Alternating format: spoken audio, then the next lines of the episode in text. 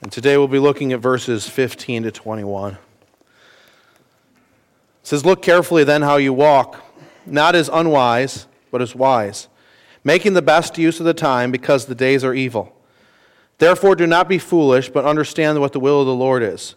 Do not get drunk with wine, for that is debauchery, but be filled with the Spirit, dressing one another in psalms and hymns and spiritual songs, singing and make melody to the Lord with your heart giving thanks always and for everything to God the Father, in the name of our Lord Jesus Christ, submitting to one another out of reverence for Christ. When I was growing up, I would go and visit my late grandfather, and oftentimes when I was about to leave, he would say something like, Be careful, be careful. And I remember as kind of a snotty little kid thinking to myself, What do I have to be careful of? I'm just driving home. I'm just going on a trip. I'm just going to school. I just have a hockey game. What do I have to be careful about? And then I became a parent and I kind of understood that heartbeat of like why he told me to be careful because there's a lot of dangers in the world. And as a parent or a grandparent, we care about our kids. We don't want them to fall into those dangers. And now some things we fall into, like, just kind of happen to us. Maybe we're in the wrong place at the wrong time. And so sometimes events in life just happen, but other times, you know, if we're careful, we can avoid those things. But as kids, especially when we're young, sometimes we run headlong into those dangers and often pay the consequences. When I was in middle school, I went to a private school, and every year we would have to go on this retreat at the beginning of the year. And so we would go to this camp called Camp Lililai. And uh, I remember the first, and I remember they would tell us, like, okay, all these things you have to bring. And the one of them was a flashlight. And I remember going there, and the first night we did a bunch of different things. I think we went and watched a movie, and it's nighttime, it's dark out, and they're like, okay, we're going to have this game.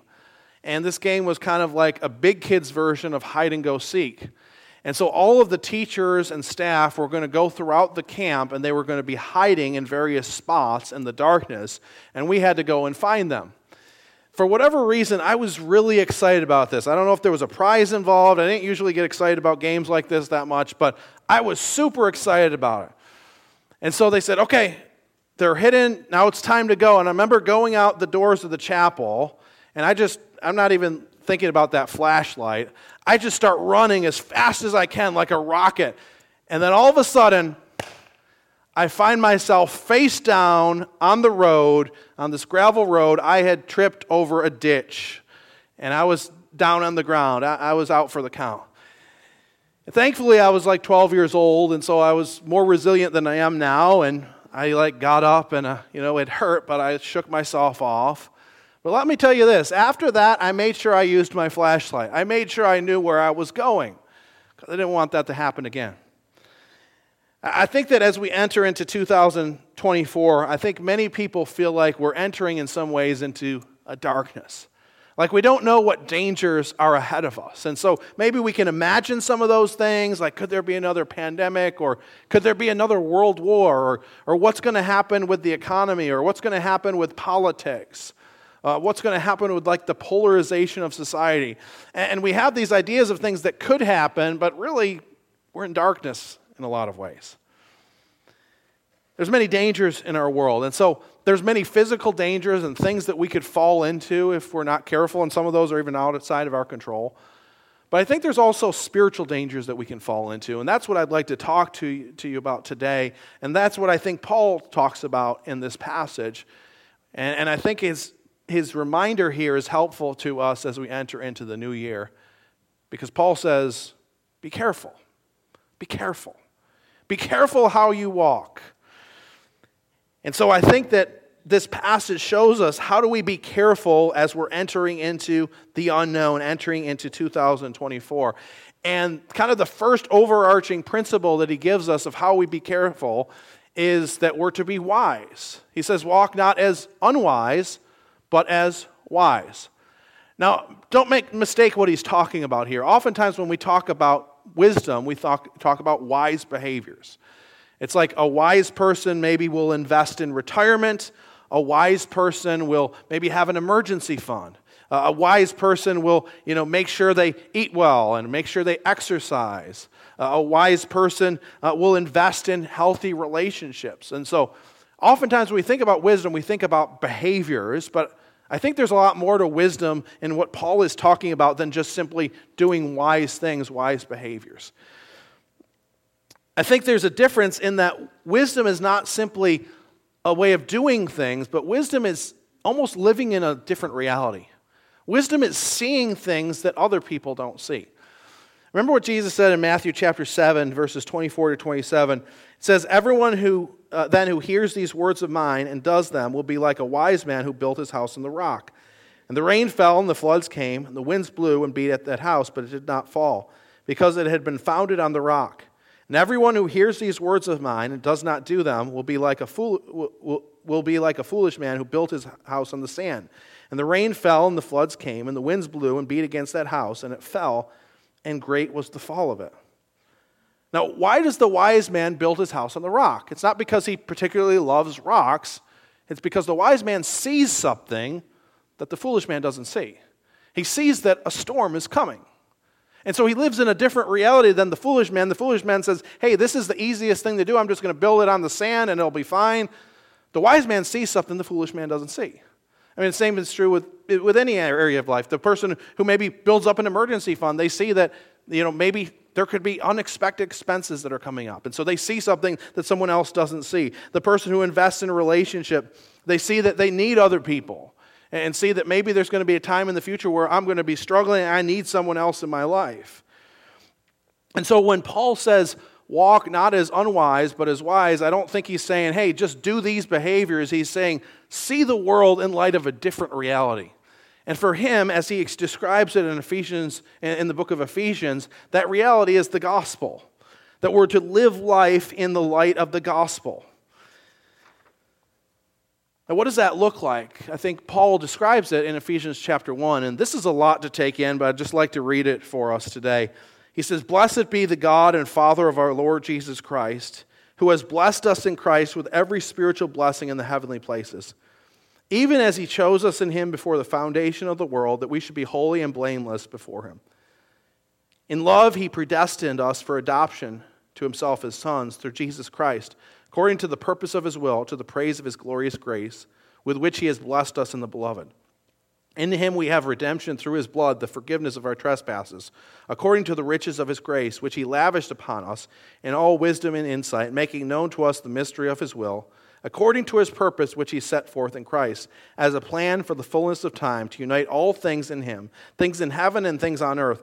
In him we have obtained an inheritance, having been predestined according to the purpose uh, of him who works all things according to the counsel of his will so that we who were the first to hope in Christ might be to the praise of his glory. In him you also, when you heard the word of truth, the gospel of your salvation, and believed in him, were sealed with the promised Holy Spirit, who is the guarantee of our inheritance until we acquire possession of it to the praise of his glory.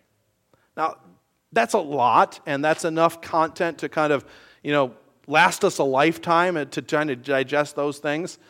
But that's kind of the gospel and the kind of the plan, the mystery that God is revealing in the gospel. And just to kind of pick up a couple of those things, he says, We're chosen in him before the foundation of the world, that we've been blessed with every spiritual blessing, we've been forgiven, we've been redeemed, that Christ is the one who unites all things. He's the plan of salvation, that we have the Holy Spirit who is a guarantee of our future inheritance. And so, that as believers is the reality that we live in and wisdom takes that reality and applies it to everyday life. So, what are just a few examples? Again, I mean, this passage, we could digest it for the rest of our lives. But what are just some things that, you know, practical things that we could take from this? Okay, so like, it's wise not to sin because God has chosen us in, before the foundation of the world, and his plan is that we should be holy and blameless. And so that's where God is taking us. And so it's wise to live in light of that reality and to not sin or to fight against sin. It's wise not to worry because we're chosen in Christ. We're secure in him. We don't have to worry about our salvation. We know that he holds us in his hands. In light of the gospel, it's wise to look forward to the future because we have an inheritance that's guaranteed by the Holy Spirit. And so we can take this reality of the gospel and apply it to our life. And, and that, I think, for Paul is what wisdom is. It's seeing life in light of the, of the gospel. It's not just simply a set of behaviors of being responsible, it's seeing the world in a different way. And so wisdom is seeing and living in accordance with the gospel because how we re- view our reality, what our reality is, influences how we make decisions. So a few years ago, around the time that you know of COVID, um, I started dabbling in the stock market. This is back before I had toddler expenses, when I had a little bit of money, and I just started dabbling a little bit. I didn't know anything about the stock market, and it was at, at that time like everyone was like involved in Robinhood, and you know nobody had anything else to do, so they're just like, oh, let's invest, you know, a little bit here and there. And, and so at that time, one of the big kind of questions or th- exciting things was like, who is going to come out with a vaccine for COVID first? And, the thinking was like whoever would come out with that vaccine first would, you know, the stock would go up like crazy. And so I remember it was the second half of 2020, I believe, and I had dri- driven my wife to work and I was picking her up. And as I was waiting for her to come out, I was listening to the radio and I heard this news report. And the news report talked about a company called Novavax and they announced that there was trials it was kind of early stage trials and the trials were pretty successful when it came to uh, being effective against covid. And so I, I heard that and then i pull out my phone and i was like okay maybe like i could maybe buy a little of this stock and get it on the way up. And i'm thinking you know maybe it's already too late. You know people have realized this and the stock's going to the moon. Maybe it's too late to even buy any of the stock and so i opened up my phone looked at it and the stock was plummeting like it's just, I mean, nosedive. Everybody's selling off this stock. I mean, probably about 20% down in the course of like an hour. And I'm looking at this and it's like, isn't this good news? Like it seems like it's a good news that the trial was effective, but stock is nosediving. And so I, you know, confirmed that news that it was in fact good news. And then I'm like, I don't know what I'm doing. I'm just kind of playing around with this. But like, it seems like a good thing to invest in. And so I invested just a little bit of money, not you know, enough that I could afford to lose if it went way down. So I tentatively did that thinking like it's got to go up, right? Well, in the course of an hour, it went up, I don't know how much percentage, but I remember making about $400 in the course of an hour. The highest by far hourly wage that I'd ever made in my life. And so I made a quick $400, not really know what I, what I was doing. And then I, afterwards, I realized why the stock was nose, nosediving. Apparently, a different news report, different than the one that I had heard, had errantly reported that this, this trial had been unsuccessful, that it had, there was negative news. And so these people were living in a different reality that I was. And so, you know, to them, they were making what they thought was the wisest choice in the moment. They were just selling off. And in the process, they were probably, some of them, losing a lot of money because they were living in a different reality. They were making what they thought was the best decision, but they were living in a different set of facts. I saw, you know, I knew the, the actual reality, and so I was making a wise decision in light of what was actually happening. And if we're not living in the right reality, if we're just living kind of by what we see, what comes into the senses, then we can't be wise. If we don't see the reality of what God is doing in our world, then we can't make wise decisions because Wise decisions can only happen in light of the reality of the gospel.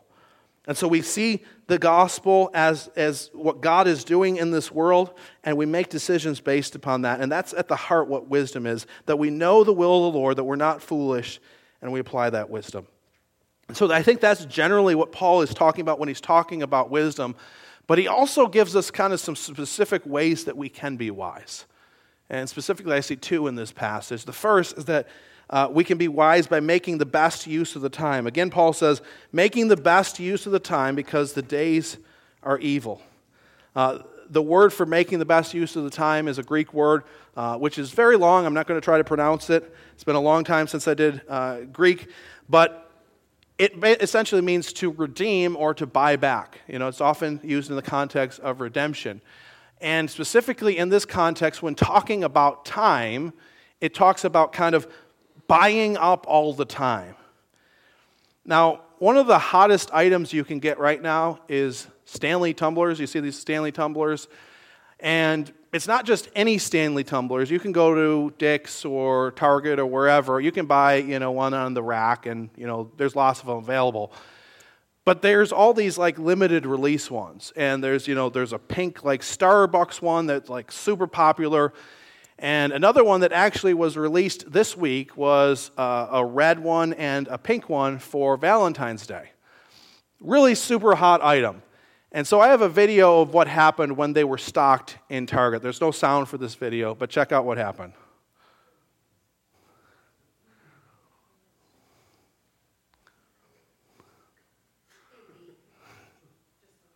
What's that? Oh, they leak. Ah,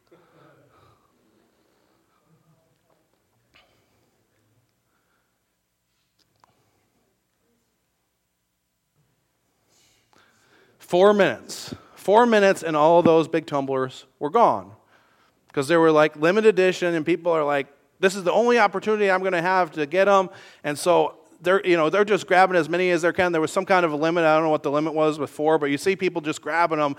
And it's like, this is the only opportunity that I have to get them. And so they're buying out all that they can.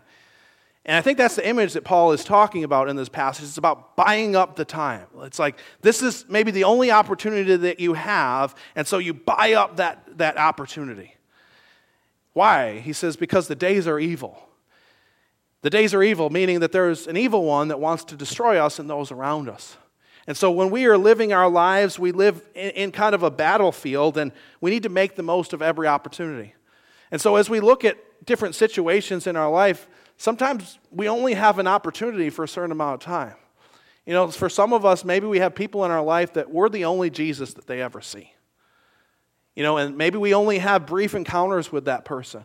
And we need to make sure we seize every opportunity that we have to show them the love of Christ and share the gospel with them. I mean, we all don't, we don't know what the future holds for us. I mean, who knows when, how long we're going to be on this earth? Who knows how long our loved ones are going to be on this earth? And so we need to seize every opportunity we have to love them well. And so Paul says that kind of the heart of wisdom is knowing what the gospel is, applying it to our life, but also making the best use of the time, realizing that we live in a world that is fallen and we live in a world where there's an enemy that's working. And so when we have opportunities to advance the gospel and love those around us, we need to make sure we take those opportunities. And so that's the second thing he talks about when he, he talks about like what does wisdom look like? It's seizing every opportunity. But he gives us something else as well of what it looks like to be wise, and I think this is really important. He says that we're wise by being filled with the Holy Spirit.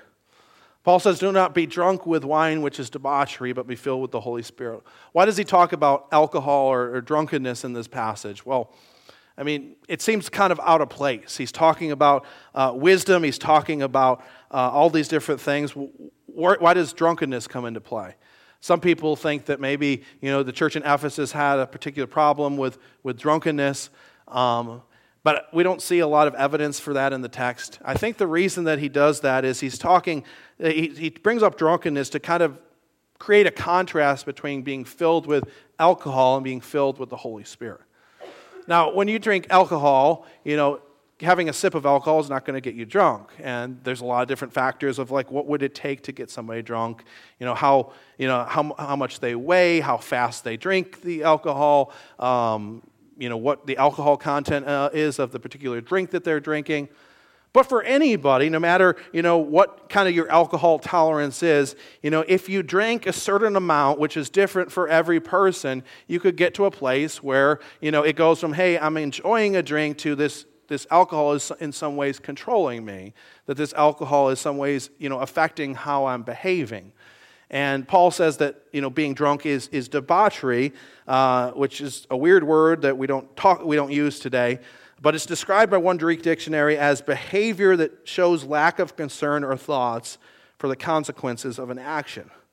And so, and so if we're drunk, we're, we have kind of an impaired judgment. Oftentimes, you know, people who are drunk make bad decisions, whether that's, you know, driving or being promiscuous or making a bad financial decision. You know, drunkenness tends to lead to impaired, you know, judgment. And so he's giving this contrast to talk about, you know, okay, this is what it looks like to be filled with alcohol. And he says, also when you're filled with the Holy Spirit, just like you're filled when you're filled with alcohol, it in some ways affects you and controls you. When you're filled with the Holy Spirit, it also has effects on you. It also changes you. And he's going to talk about what those effects are. But before we get there, I think there's a few things we need to you know, remind ourselves about uh, in regards to the Holy Spirit. First, the Holy Spirit is a person. The Holy Spirit is not just an entity or a force. The Holy Spirit is a person. Oftentimes we think of it as the Holy Spirit as like, you know, Star Wars, like the Force, may the Force guide you, like this power source. But the Holy Spirit is just as much God as Jesus and the Father. And so that God exists in a Trinity, three people, three people, one God. And that's hard for us to wrap our minds around. It doesn't make complete sense to us, but that's what I believe the scripture, you know, reveals to us. And that Trinity, that three persons, one God, has existed from all eternity past and will always exist. And so the Holy Spirit is not an entity, not just a power source. The Holy Spirit is a person. Second, I think what are we talking about when we're talking about being filled with the Holy Spirit? Well, when we become a believer, the Holy Spirit comes in and lives inside of us. And so, if you know Christ, then it means the Holy Spirit is inside of you. But experientially, that doesn't necessarily mean that the Holy Spirit is filling you at all times. So, what does it mean to be filled with the Holy Spirit? I, think when we talk about being filled with the Holy Spirit, it's similar to what Paul talks about when he talks about walking in the Spirit. And he describes walking in the Spirit in Galatians chapter 5 this way He says, But I say, walk by the Spirit, and you will not gratify the desires of the flesh. For the desires of the flesh are against the Spirit, and the desires of the Spirit are against the flesh. For these are opposed to each other, to keep you from doing the things you want to do. And so, my best definition of being filled with the Holy Spirit is this that when we're filled with the Holy Spirit, we invite the Holy Spirit's presence in our lives and, and we obey the Spirit's leading uh, when He guides us. So we invite His presence in, in our lives. We say, Holy Spirit, I need you. We recognize that we can't do anything of eternal significance without Him. And so we invite Him into our lives.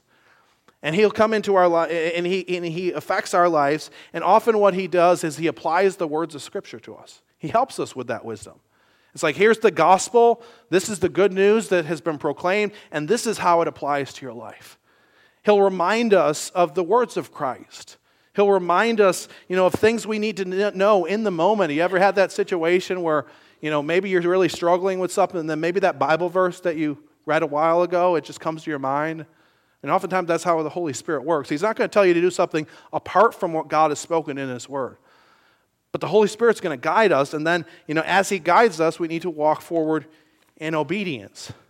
And we, we need to remember as well that just like having a sip of alcohol isn't going to make anybody drunk. Having a sip of the Holy Spirit isn't going to make anybody filled with the Holy Spirit. It's about habitually asking His presence in our lives, habitually obeying and listening to His voice. And so that's, I believe, what it means to be filled with the Holy Spirit, inviting His presence into our lives, and then when He leads us, walking forward in obedience. And I think this passage shows us that the results of doing that are incredible. Um, it's just incredible the results of what it looks like to be filled with the Holy Spirit. So, as we look at this passage in verses 19 to 21, there's a few different verbs, five verbs addressing one another, singing and make, making melody, giving thanks, uh, submitting. Um, and so, when we talk about these different verbs, they're actually participles. And a participle is something that's dependent upon a main verb. And you'll see these a lot of times in Greek. And so they're dependent, I believe, on the main verb, which is to be filled. Now, when you have participles in Greek, they can mean a number of different things, but I think that in this context, the most likely thing that they mean is that they're participles of result, meaning that these are the results of being filled with the Spirit. That as you're filled with the Spirit, these are the things that happen. As you're filled with the Spirit, you're going to, you know, speak in, in psalms, hymns, spiritual songs, singing and make melody to the Lord. I mean, what does that mean? I mean, we could parse out what, you know, psalms and hymns and spiritual songs, they're, they're pretty close in meaning to all of them. But I think what Paul is talking about is like that, you know, when you're filled with the Holy Spirit, you're going to have this joy and delight in God that, you know, just resounds up in praise to God and declaring to other people how great God is. Uh, when you're filled with the Holy Spirit, you know, we'll be marked by gratitude he says, by giving thanks always and for everything to God the Father in the name of our Lord Jesus Christ. The person who is filled with the Holy Spirit will be marked by rightly ordered relationships. He says, submitting to one another out of reverence for Christ, not being given to pride, but choosing to lay our, lay our rights down for the sake of others. And so the results are incredible joy, incredible gratitude, and rightly ordered relationships. Incredible results.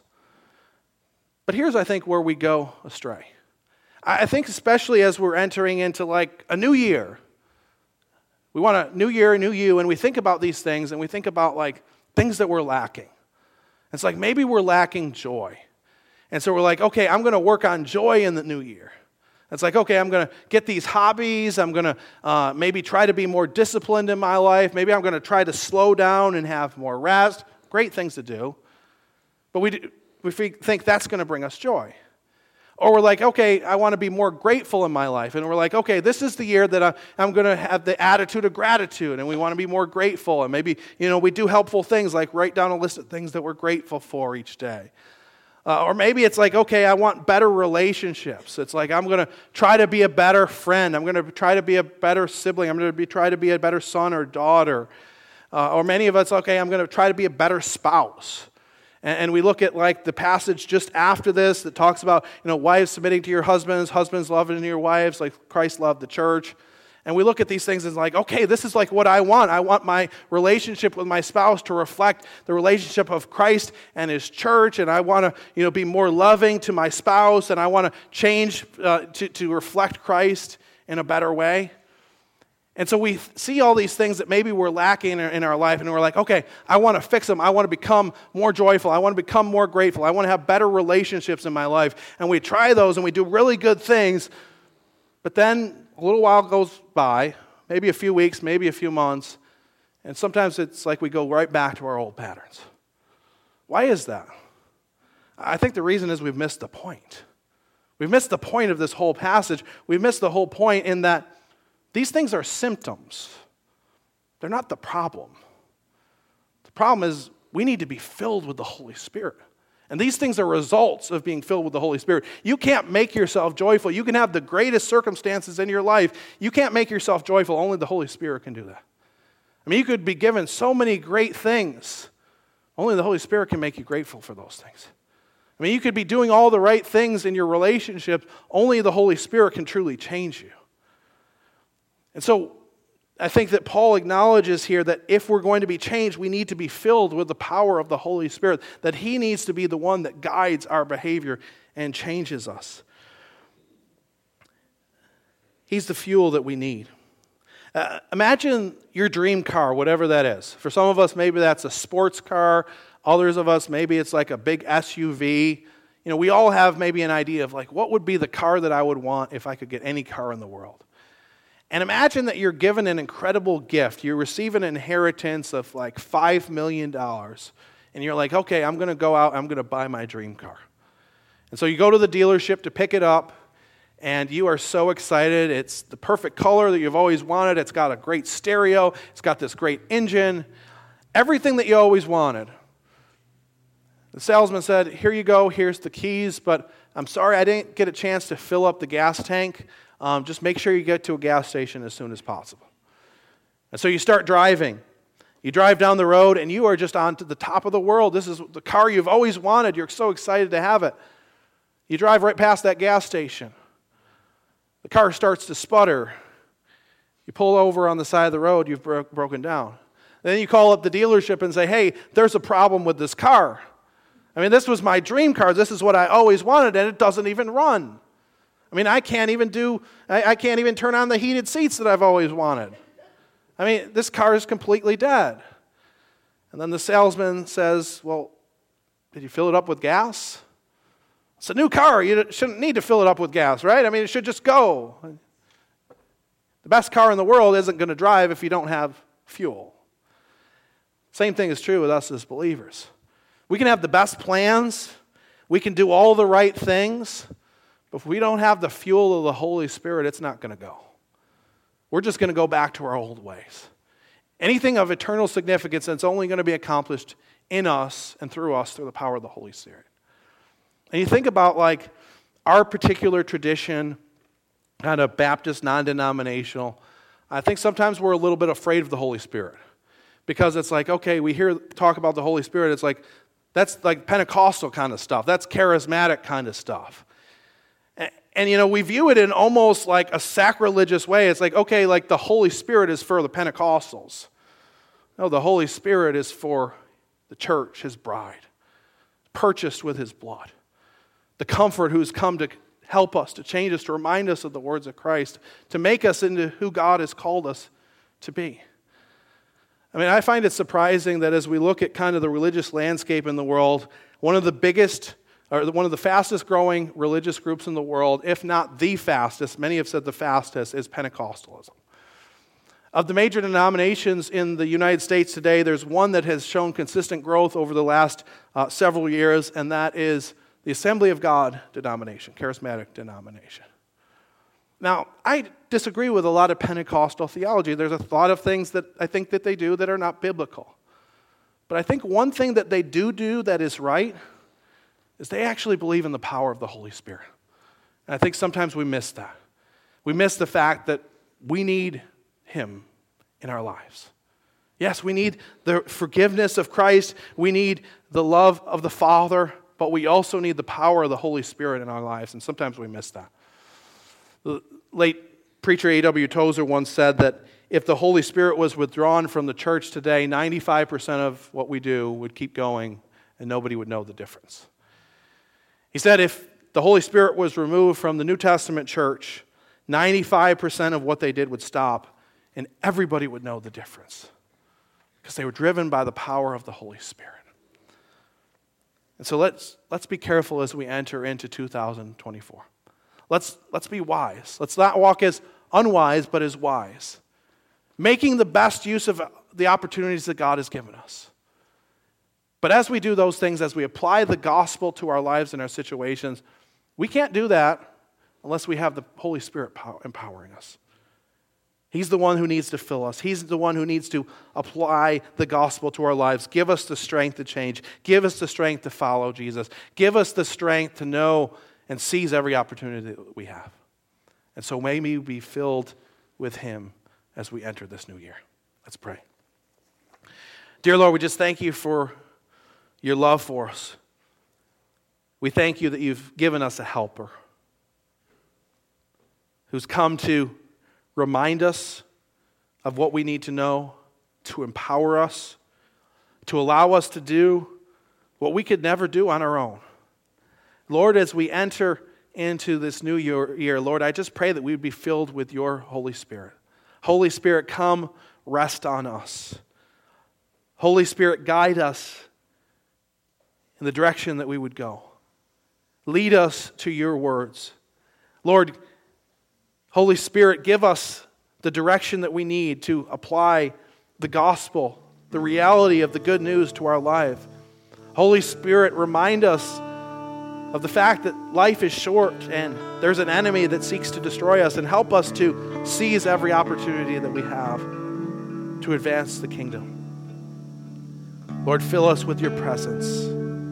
And as you fill us, Lord, may we be the people described in this passage, people who are overwhelmed with the joy of your presence, who are overwhelmed in so much that we're overflowing with song, that we're overflowing with gratitude and that we're willing to humble ourselves to love those around us. In Christ's name I pray.